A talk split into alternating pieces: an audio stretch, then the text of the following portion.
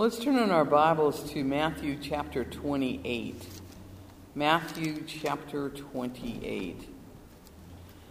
It occurred to me when I was uh, trying to decide what I wanted to teach as a special lesson that um, in this particular Bible study, there is a large number of very mature Christian women.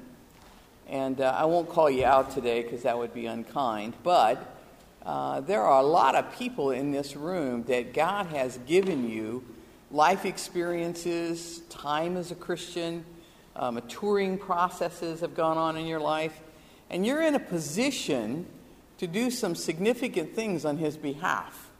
And so today I'm going to poke you, I'm going to push you, I'm going to shove on you, admittedly and upfront, because I want to talk about the importance of you and I investing in spiritual relationships.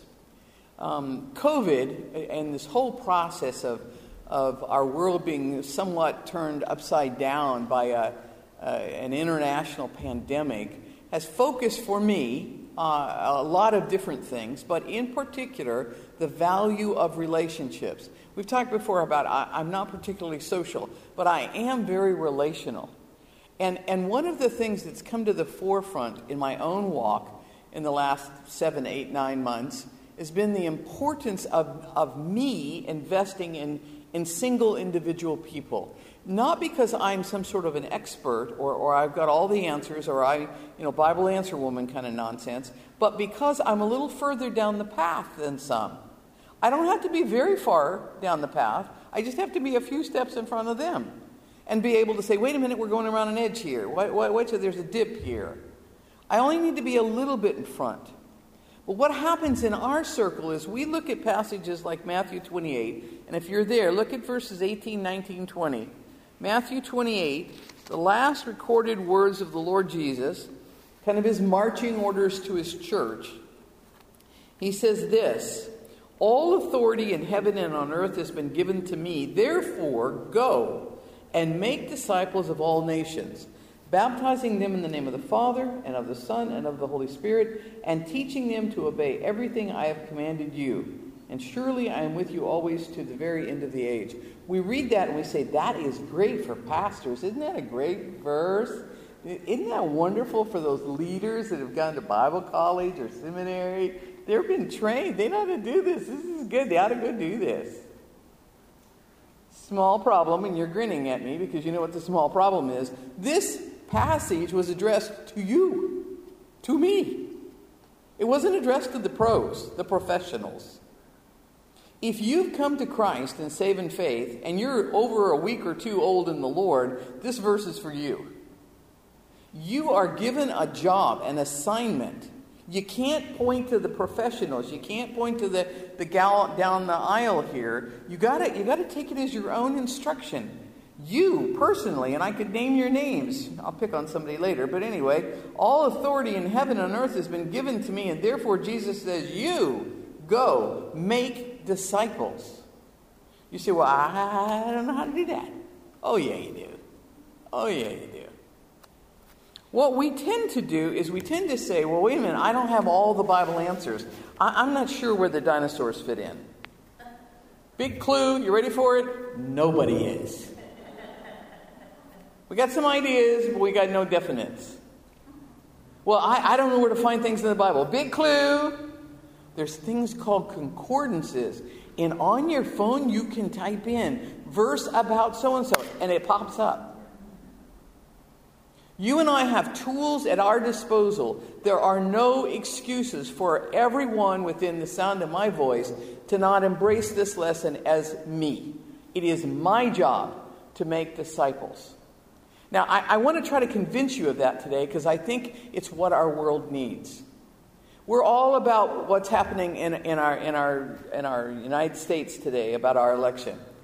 And, and if you talk to anybody on the street, I, I dropped my car off the car lot this morning to get repaired, and the focus and the buzz at 7 in the morning at the, at the car dealership was all about the elections. I got to tell you, it's important. I am one of those junkies. I will be up all night with all of you. But at the end of the day, that is not nearly as important as me taking to heart this lesson. Because what our world needs right now is not a particular government or a particular party or even a particular set of policies. What our world needs now is godly people grabbing arms with people around us and, and encouraging everybody on their walk. You and I are responsible for Matthew 28 18, 19, 20. So let's talk about making disciples. What is a good discipler? Well, the definition of discipleship and I gave you some blanks. This is to engage you today. How about that? So, uh, discipleship is an intentional relationship in which we walk alongside other believers, and it could be unbelievers, but generally other uh, believers, who, in order to, one, teach, two, encourage, and three, challenge.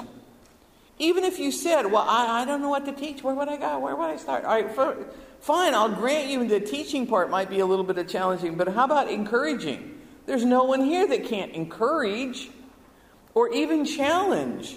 And the teaching thing is a piece of cake. I just showed you on my website two Bible studies that you could gather three gals on your street, and I did all the work. All you gotta do is read it and have a little discussion. Provide coffee and cookies and a little discussion. Discipleship is that business that says it is so important that all of us move forward, that all of us get better every single day of making our lives more like the character of Christ, that I'm going to lock arms with people and bring them along with me. I'm going to encourage them. I may not have all the answers, I may not have it all down pat, but I can bring somebody along. I can tell them what I know. The coffee cup version, if you will, in marketing for, for discipleship would be simply defined as this helping others grow in the Lord. Now, there's nobody that can't do that. Don't let Satan talk you into some sort of a, well, wait a minute, that's for the, the trained, that's for the professionals. I need to, take another class before I do that. How many people are going to slip off into a, a Christless eternity because you and I are sitting over here twiddling our thumbs? Trying to get, you know, somebody else to do the job. How did, how did Jesus disciple people? Well, first off, he chose them. He chose 12. He didn't choose 120, he didn't choose 1,200, he chose 12. I would recommend you choose one. One. A gallant church that, that's recently started coming, that you know is, is, is uh, wanting to grow in Christ, but, but is floundering a little bit. Choose one. One. Saturday mornings on the telephone, I disciple a college kid that, that goes to uh, San Diego State. Interesting set of circumstances how it happened. He asked me some questions, and I said, Well, you know what? I'll call you Saturday and let's talk about it. Into that conversation, he said, Can we talk again? What am I supposed to say? No, I like to sleep in on Saturdays. Sorry, too busy. You're going to ask me all those philosophic questions that I don't know the answers to. No, I said, Sure. So at 9:30 Saturday morning, don't call me because I'm busy. I got a you know a 20 year old on the other end of the phone asking me the toughest questions in the world. I keep telling him I'll make a list. I don't know. I don't know. I don't know. I don't know. I'll get back to you on that one. He's satisfied with that. In the meantime, I'm encouraging, I'm challenging, I'm throwing out an idea here or there. We're just walking along together. We're walking along together. Jesus chose 12. You and I choose one. One. One. On Friday mornings, I have a, a, third grader and a fifth grader that come and sit on my porch. Now, the reason they come and sit on my porch is because they couldn't come back to school this year, and and their mom was all worried about them not being able to get their Bible lessons. And I said, I'll teach them Bible.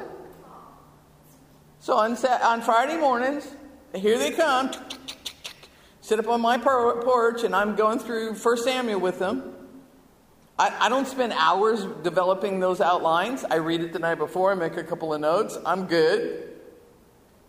I don't have to be that far in front of a third grader. I, I can wing it. So, so I'm winging it with a college kid. I'm winging it with a third grader and a fifth grader. I, I, I, got a grandma that likes to spend some time with me, and we're, we're talking about some things. It's the highlight of my week. I love doing it. You say, well, Sherry, where did you get all those? You know what? I just told the Lord that in this season of my life, I'm not going to say no. I'm not going to say no. I don't have to work 40 or 50 or 60 or 70 hours a week running a school. So, was there a third grader and a fifth grader that wants to show up on my porch? I got an opening.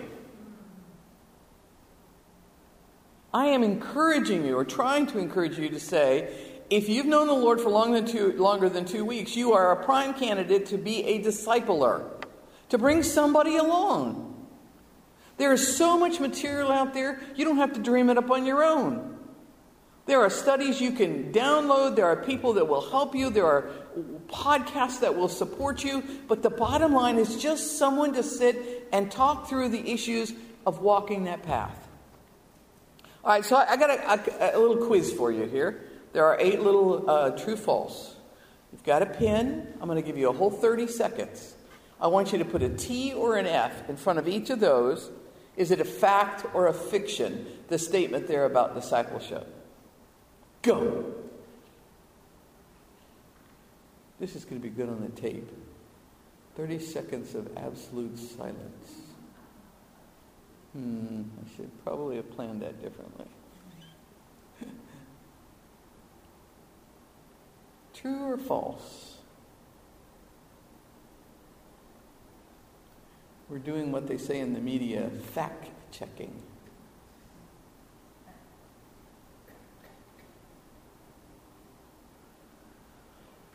All right, you're probably not done, but let me read them. First one discipleship is something I can do by myself, just Jesus and me. True or false? It's false. I need help, you need help, everybody needs help. Bible talks about where there's two or more gathered together, he's in their midst. He didn't say where you are. Now that doesn't mean that God isn't sufficient to meet you where you are. That is to say though there is a great strength in having two or more sitting down and having a spiritual conversation. Second one says discipleshiping others is way too complicated and should be left to the professionals. Now, you all wrote true on that, and it's not. It is not. A while back, I told you the story about how I led the First Lady to Christ in my life, Mrs. Martin. Do you remember that story? The punchline of which is I made that crippled blind woman get down on her knees next to her bed to get saved because the notes that I had from Bible college said, Have the person kneel down and pray. And I was so stupid, I took it literal. Sorry, you can't get saved sitting in your chair. Get down on the floor. I can't wait to get to Glory and have her laugh at me. I cannot wait. She got gloriously saved that day. And what did I know? Absolutely nothing. Discipleship is a program of the church. Oh, sure. Let's make it the church's responsibility. Is there a program for that? That one's false too. Helping make disciples is fine if you find it rewarding. Suzanne finds it rewarding, but I don't, so it's Suzanne's job. No, false. It's the job of every believer. Seriously, I am so busy, I don't see any way I can add it to my life. Okay, just take out one Pilates class. That's all I'm asking. Dump one Pilates class and you got a little time. Make it fun, but. Next one says to be a discipler of others, I have to become their best friend forever. We're going to be connected at the hip and I'll never get rid of them. It's not like that at all. People grow up, they mature, they learn how to feed themselves. Yeah, you might be there as a voice or a, con- a contact uh, through a whole of li- all of life. Isn't that a wonderful idea? But it's not that they're totally dependent on you.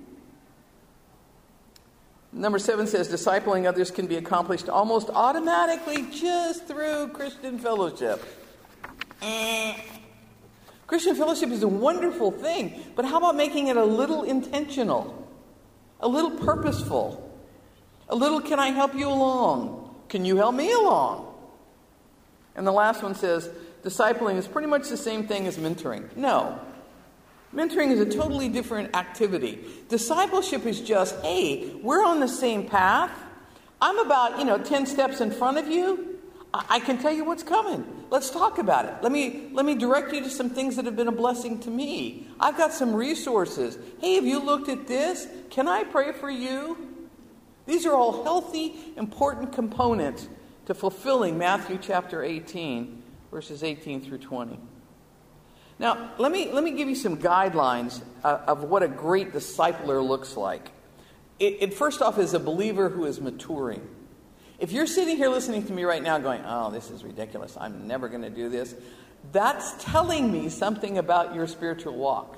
You're plateaued. You're not, you're not going anywhere. You're not maturing anymore because you said, mm, not for me. That is not how the Bible is. You get right here and you think, all right, cool. He's not going to take me anywhere else. I've got this one down. Yeah, what happens? Those of you that have known the Lord for 10, 15, 20, 30 years, what happens? About the time you get all settled in, it's perfect. He pushes the ante up. He draws us in faith towards another goal, another perspective, another bit of maturing. So you might be a, a, believer who's maturing. You could be a great discipler if one, you clearly see the scriptures as central for every discussion. The scriptures are central to every discussion. 2 Timothy 3 16, 17. All scripture is given by inspiration of God and is profitable for, and there's a whole list. Those of you that are sitting within the sound of my voice, I know God's word is important to you, or otherwise you wouldn't be here. So if it's important to you, then you're primed to be a good discipler. Invite the gal down the street over for coffee and see how it goes. Catch that young college kid in church and say, hey, I'd love to have lunch. I had, I had coffee yesterday with a, a, gal that comes to one of the Bible studies I teach at my church, and we, we decided to meet pretty early because she works. We were there at 7.30, and I assumed I'd be about an hour, hour and 15. At three hours, I didn't realize it. I hadn't even glanced at my watch. It was fabulous. And it was a wide ranging uh, set of conversation, not necessarily a teaching moment. I went away encouraged and refreshed. She went away encouraged and refreshed. Last night we said, Can we do it again?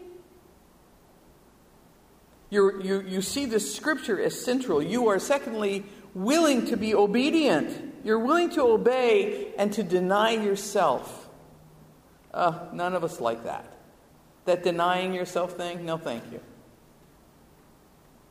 Self control, the ability to say to yourself, no. That is a hard thing to do on, on, many, on many levels. We like what we want, we want it now. We want to have the right to have it now, the ability to have it now. But when we're obedient as children of God, we look at Matthew 18 and go, yeah, kind of hard to get around that. Yeah, I guess that is part of my resume. Hmm. Got to get after that. I got to obey. I got to deny myself a little bit. Stick myself out there. Get a little nervous. I'm not going to die. Number three, you got to you got to want to share your faith. You say, well, it's very private. No, it's not. It's the old uh, illustration. If you had the pill that, that cured cancer, We've got several gals in our midst that are struggling with this. So, so, I got the pill. I, I got it. I got it from, I don't know, where did I get it from? I got it from Costa Rica. I don't know how reliable it is, but I got it from Costa Rica. And it's, and it's, it's the pill that'll cure all cancer. But I'm not going to tell you about it because I'm shy, nervous. You might laugh at me because it came from Costa Rica. Are you kidding me? You'd have that puppy out, you'd be running up and down this, the streets of your neighborhood, you'd be, you know, anywhere and everywhere you could go. I got, I got it, I got it, I got it. Look, guys, either there's a heaven and there's a hell, and people are going to heaven or people are going to hell, or our Bible is lying to us. And our Bible is not lying to us, so in that reality, how about sharing the pill? Well, am I might not seeing all that right. Really? Pill, save you, swallow. I don't know. Pretty clear. Jesus, answer, heart. Good start. Bible, find something together. Sharing your faith. Number four, you have to be focused on other people. That's our big problem in South County. We are focused about moi. It's all about me. It's all about me. Don't, don't, you want me to do what? Wait a minute, that's not in my thought pattern or whatever. We're focused on others. We're interested in building biblical relationships. And we want to serve other people. It's not just me. It's not just mine. It's not just my house and my things and my per- perfect life. It's I'm looking around going, well, I don't know. Does Robin know the Lord? I know she does, but hey, I want to I want to talk to Robin. Robin, I got a pill. It's a really good one. We have to be focused on something besides ourselves. Now, if we're going to take this seriously, there are a few temptations things, things that pop up that challenge us. The first one is we have to be careful that this process is not about us. See, the whole reason we're nervous is because we think it's about us. They're going to evaluate my Bible knowledge. They're going to figure out I don't know where the dinosaurs fit. So get that out in the front, right? First, first time you sit down for coffee. By the way, I don't know where the dinosaurs fit. Let's just get that right out there. And I don't understand the sovereignty of God. Free will of man, sovereignty of God, I don't get it. So let's get it out there. I'm being funny, but I'm trying to say, who cares? If you're dying of cancer, you want the stinking pill. You don't care whether it came from Costa Rica or it's got a blue wrapper on it. So we dare not make this about ourselves. We have to be proclaiming Christ. They don't need us, they need Jesus. It is not about me, it's not about you. It's about them and their relationship with the Lord. We have to point them to Jesus. We can't be Jesus to them. When we think that we have to be Jesus to them, that's a weight we cannot handle. That's a burden I cannot bear. I do not have the resources to be Jesus for them. But I can, I can do this. I can be a neon sign. I can say, well, this is what happened to me. This is where I'm at. Point, point, point to the Savior. Another thing we have to be careful about in this discussion of becoming a spiritual discipler is we have to not approach discipleship like it was a program. You know, there's three steps to it, or 12 steps to it, or whatever steps to it. It's rooted in relationships. People want to be with people.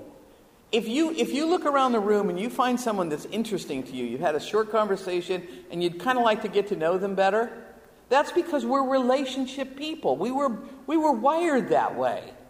When, when God looked at his creation of Adam, the first thing he says about him is, mm, This is not good. It's not good that man should be alone. I, I got to give him somebody. It's precisely that same way in every area of our lives. We are meant to be in relationships. This is not a program. This is not a five step. This is not a, you know, a Tuesday morning save you situation. This is, hey, gay, uh, hey, gang, I want to I wanna, I wanna have a relationship with you. And I want to tell you what's happened to me.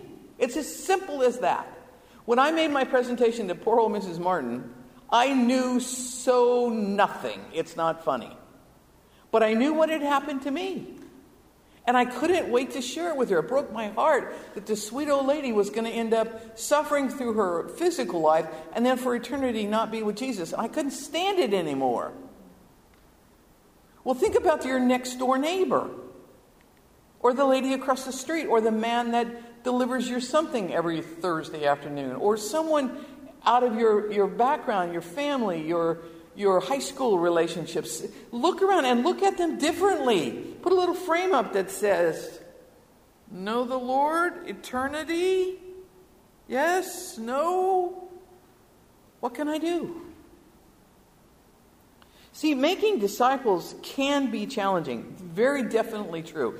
In Colossians chapter 1, Paul used the word, I, I labor or I, I struggle. Yes, it, it's a challenge sometimes to, to try to share an appropriate truth with someone. And sometimes that crowds people a little bit, makes you a little uncomfortable. But so what? This morning, dropping my car off. All right, the guy, of course, is going to talk about what today is in our culture. And uh, he brings it up and he says, Yeah, tough day. You know, the kid outside wants to take off and go vote. I don't know why he didn't vote before. And I said, Well, at least he wants to vote. That's a good thing. And yeah, yeah, yeah. And inside my heart, I'm going, Say something to him. Say something to him. Say something to him. Tell him it is not all about the vote. Tell him it is not all about who wins. Tell him about the sovereignty of God. Come on, say something. Open your big fat trap, Sherry. And he's going on and on and on. I'm having this little struggle inside of me. And finally, we're getting up to walk out, and I went, Now's the time. And he said to me um, something about, uh, it's going to be a long day. And I turned to him and I said, Yeah, but the good news is uh, the Lord is still on his throne and he's in control. And I was waiting for the, what's coming now? And he stopped and he turned around and he says, And that's the way it should be, right? Yeah, yeah, yeah. I would have missed that little moment of blessing if my mouth had not opened up. What was the worst that was going to happen? He'd laugh at me. It is challenging to disciple someone, to encourage someone, to bring them alongside, to sit down with them. But there are so many examples in our Bible of people that were godly disciplers. I want you to turn to 1 Thessalonians. This is a, a passage that hopefully will be a blessing to you and encourage you. 1 Thessalonians chapter uh, 2. 1 Thess chapter 2. Paul's talking about this church in Thessalonica and, and the kind of relationship he has with this church. And he starts to describe it, how he relates to the people that he, that he loves very dearly. Look at uh, 1 Thessalonians 2, verse number 7. He says this. Um, let me revert back up to verse 6. We were not looking for praise from people, uh, not from you or anyone else, even though as apostles of Christ we could have asserted our authority. Instead, we were like young children among you. And your little footnote down there will say, some, some manuscripts will say, well, we were, we were gentle among you. Almost like a mothering relationship. Some discipleship relationships are like that. You're the gentle one. They're, they're going through whatever, they're bouncing off the walls, their lives are a mess, and, and you get to come along and be gentle among them. Almost like a, like a mom would a kid. Why is it that God intended for there to be a father and a mother? Because there's such a different approach to life's issues. Example, your kid's playing, I don't care, T ball, and the, and the ball smacks him upside the chin. Watch the reaction of mom, watch the reaction of dad. What does dad say? Walk it off, son, walk it off, walk it off. You got him, you got him, walk it off. What does mom say? Honey, are you okay? Well, at times we need the walk it off message, and at other times we need the honey, are you okay? And in a discipleship relationship, one of the ways we relate to people is like a mother, gentle among you. Look down at verse number 8, though. He says, So we cared for you because we loved you so much. We were delighted uh, to share with you not only the gospel of our God, but our lives as well. You, you became dear to us, like a friend is dear. When you have really good personal friendships, those, are dear. You're not messing with those. The, the little things of, of, of, of difference don't matter because you are dear friends. I have some dear friends right this minute. We're on opposite perspectives on, on what's going on in our world right now. But we made a concerted effort early on, months ago, to look at each other and said, None of this matters. None of it. I don't care how determined we are in our own thinking about this or that, our friendship is far more dear to us than that. When you have a dear relationship with someone and you begin to disciple them, you, you have a relationship based on, on friendship. Look at verses 9 and 10, though. He goes on to say, Surely you remember, brothers and sisters, our toil and, and our hardship. We worked night and day in order not to be a burden to anyone while we preached the gospel of God to you. I didn't want to be a burden. I, I, I, wanted to be blameless before you, Paul says. I wanted to be a role model. I didn't want to be something that you'd go, oh, he's a hanger oner. He's only hanging on because we, you know, we have good dinner on Sunday afternoons. No, he wanted to say, wait a minute, I, I want to be a role model. I want to be, I want to be somebody that, that's self sufficient, that's not a burden. And lastly, look at verse 11. We're talking about the various ways that Paul was a discipler to these people. Verse 11, he says, For you know that we dealt with each of you as a father deals with his children. So we had the mother who was gentle among you, and we have here now like a dad who's going to step in and deal with his kids. And occasionally that is a little more sharp than, than mom might, might do. The point is, is that Paul's saying, Look, I wanted to be a disciple of you. And, and because of that, I was willing to play these various roles. Sometimes like a mother, sometimes like a friend, sometimes like a role model, sometimes like a father. If you're looking for some real life Bible examples of disciplers, I gave you three to think through uh, in, in your own time. First one was Moses to Joshua. Moses led the children of Israel right up to Mount Nebo. They're looking over into the promised land, but he can't take them in. Remember, he smacked the rock when he should have spoke to the rock. And God said, Nope, you're not going in.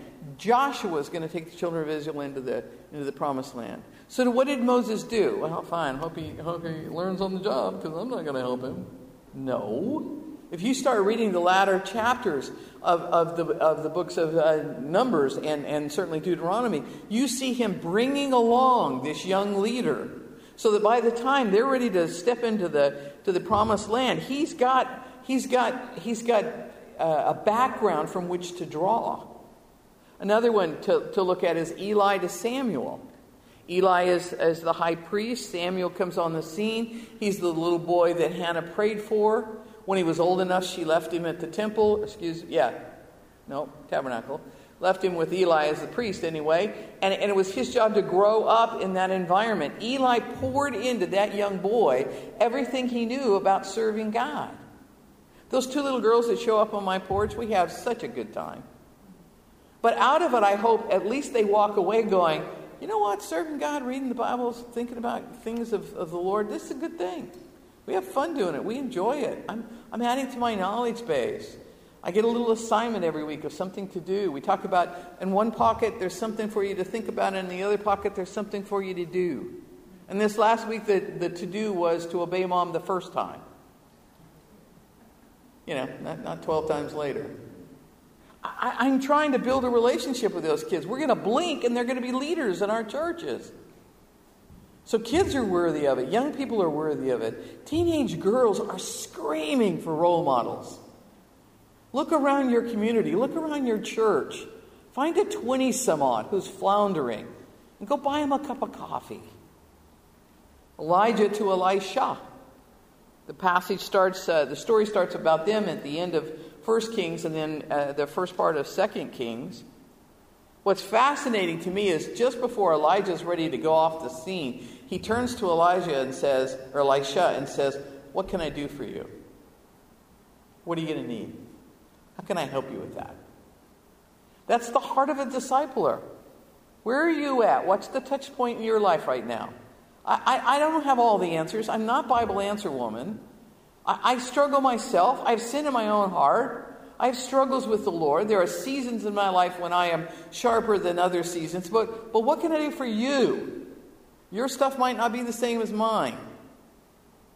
And when he asked Elisha that, Elisha answered, I need a double portion of your spirit. I can't do what you do unless I get a double, a double amount of God's spirit to do the work. And, and you know the story, he laid out how that could happen.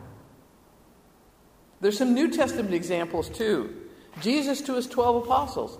He ate with them, he slept with them, he lived with them, he camped with them. You say, Well, I, I can't disciple right now because I am passel full of kids and I got no time. Really? Go camping with them. Do, do, a, do a potluck dinner, a progressive dinner. Do a whatever COVID will allow you to do, but do normal life with them. It doesn't have to be a special something another. Jesus spent three and a half years just living with those guys. That's why he could walk along and pick up a vine the night of his death and go, I am the vine, you are the branches. It was just he's walking along, he picks something up off the ground and makes it a big teaching. We now know it is John 15, 14 and 15. But it was just a vine laying on the ground. Let's talk about this. You can't do that in your everyday life? Go shopping with them. Grab a cup of coffee. Go, go do life stuff. And then I got two examples in here about Paul. Paul with, with Titus is the first one. Oh, Titus uh, is, a, is a guy who spent about 15 years ministering with, with Paul. And then Timothy, he, he was a young preacher boy that came alongside. Paul poured into him about 13 years. I think about uh, Erica and, and, and John and all their trips around the world with those with those young people. How many kids have you taken in all those years? Estimate. 50? 100? Over 100. 100 kids she's traveled around the world with for five months. You don't think there's opportunity to do some discipleship when you're tired, when you're hungry, when you're irritable, when you're not? When they were, you know, trudging through wherever the stories that she's got, the young people's lives that have been impacted. She's doing life. They're on a trip. Yes, I know there was special times when they studied and all the rest, but it was the life stuff that's going to be remembered, not the syllabus. The discipleship that Paul had with Timothy, I, I want you to look at uh, 1 Timothy chapter 2 and verse number 1. It, it, it has kind of three phases to it, his relationship with Timothy. The first one in 1 Timothy chapter 2, verse number 1, he refers to him as my true son in the faith. My true son in the faith. Phase number one in a great discipleship relationship is kind of parenthood. I, I'm, I'm the parent. I get that. Now, you may not be older chronologically than the other person. We're not, we're not talking about literally being a parent, but in the Lord, you're further down the path than they are. There's, it starts off kind of parenting ish. But then phase number two comes in. He talks about it in 2 Timothy chapter 3, when he talks about, you know, you know all about me, you know about my teaching, you know about my way of life, you know about the persecutions that happened to me. In essence, he's calling himself what I called a pace setter. I stole that word from someone else. It's not original. Apparently, a pace setter is that is that rabbit in a dog run when they're doing dog racing. They, they sometimes they're fake rabbits, sometimes real rabbits, but they get the rabbit out in front, and the, the dog is chasing the rabbit. And what happens is they use those rabbits to keep the pace up of the race. So they use them at strategic times when they know that the dogs are going to slow down. So they throw out the pace setter in, in, in this sense, Paul was to Timothy a pace setter. When, when he started to lag a little in his walk, when he wasn't quite as energetic, when he wasn't as focused on spiritual matters, boom, here came the pace setter. Follow me, here, let's go. Might be just for a little while until the pace setter runs out of juice, but nonetheless, the pace setter moves things along. In a discipleship relationship, that's what happens. You start off often in a parenting kind of role, and pretty soon you're just the pace setter. Let's keep going. Let's go. Come on. And then lastly, it ends up your partners. There's a, there's a, there's a con- connection that, that now makes, like he says in Romans 16, uh, Timothy, you're my fellow worker. We're on par. We're, we're, we're partners. We're getting the job done together. Okay, so what am I trying to say? I think what our world needs right now more than anything is relationships, all kinds of relationships. And for as a as a believer, I think spiritual discipleship relationships is the answer. You and I ought to walk out here today and say, "All right, Lord, who? I'm looking for one. Not looking for 12, not looking for 120. I'm looking for one." And start praying. Who is it? Is it my neighbor?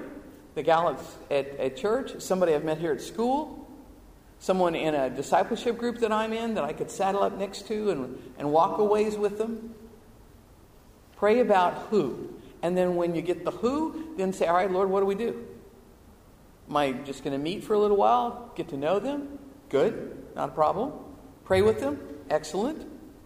Maybe identify an area that they're struggling with? Terrific. Go through a general Bible study with them? Sure. But it starts with the prayer Lord, who? Paul prayed for Timothy. That's that little blank right there in 2 Timothy 1 3. He also instructed him. 1 Timothy 1:18. He corrected him. There was a time when he used his relationship to correct him. He had to point out some things that were not so great. And finally, he took on the role of encourager. Bottom line, there is no joy on all of the earth. I know you think that childbirth was, your wedding was, when he got down on his knee and asked you to marry him, the day you were baptized, all of the big events in our lives. I get all of those. I'm not minimizing it, but I'm telling you, you want real joy? You disciple someone and watch them light up in their walk and encourage them then to go out and get someone else and disciple them. That's the multiplication of the gospel. Me to you, you to her, you to him, him to them. and the gospel goes out. That's the answer our world needs today. Let me pray.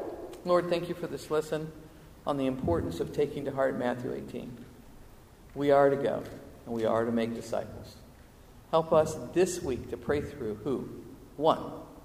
Bring them, bring them into our mind, Lord, and let the connections begin. We pray this in Jesus' name. Amen. Well, thank you for coming. It would have been no fun without you. But I have a second lesson. Not really a second lesson, but I want to draw your attention to a passage for today.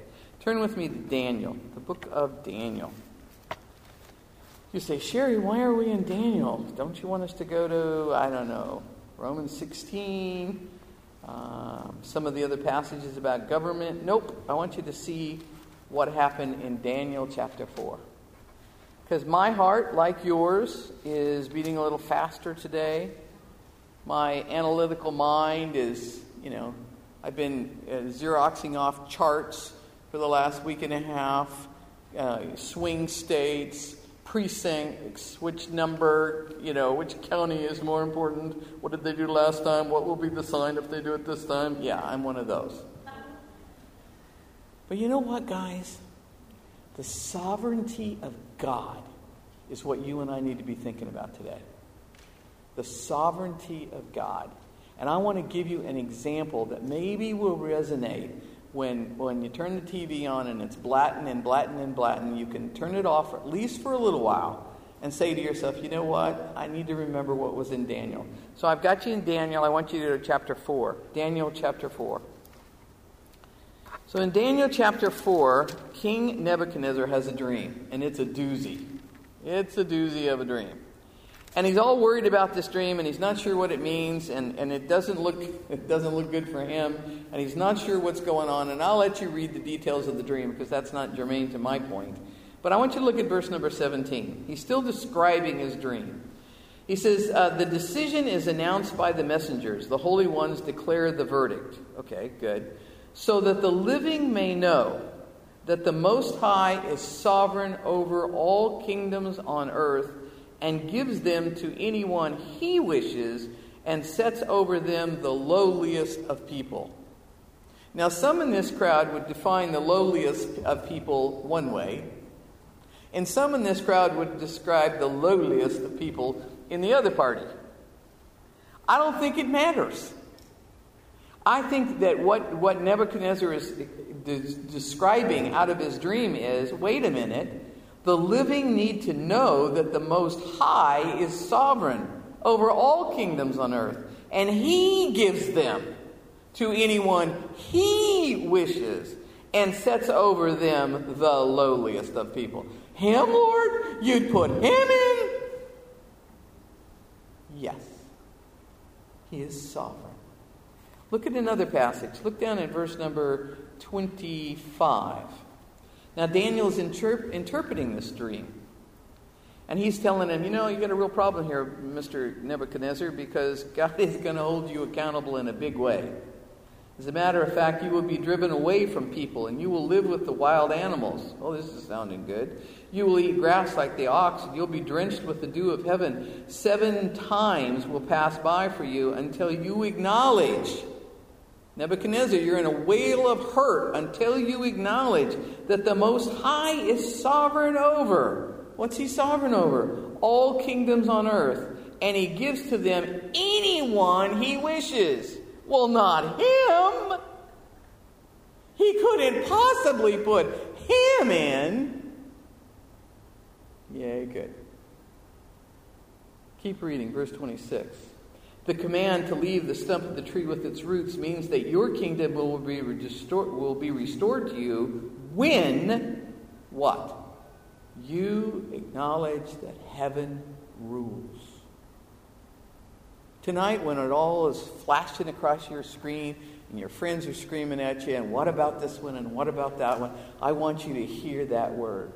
Heaven rules. Heaven rules. Yes. If you haven't voted, go vote.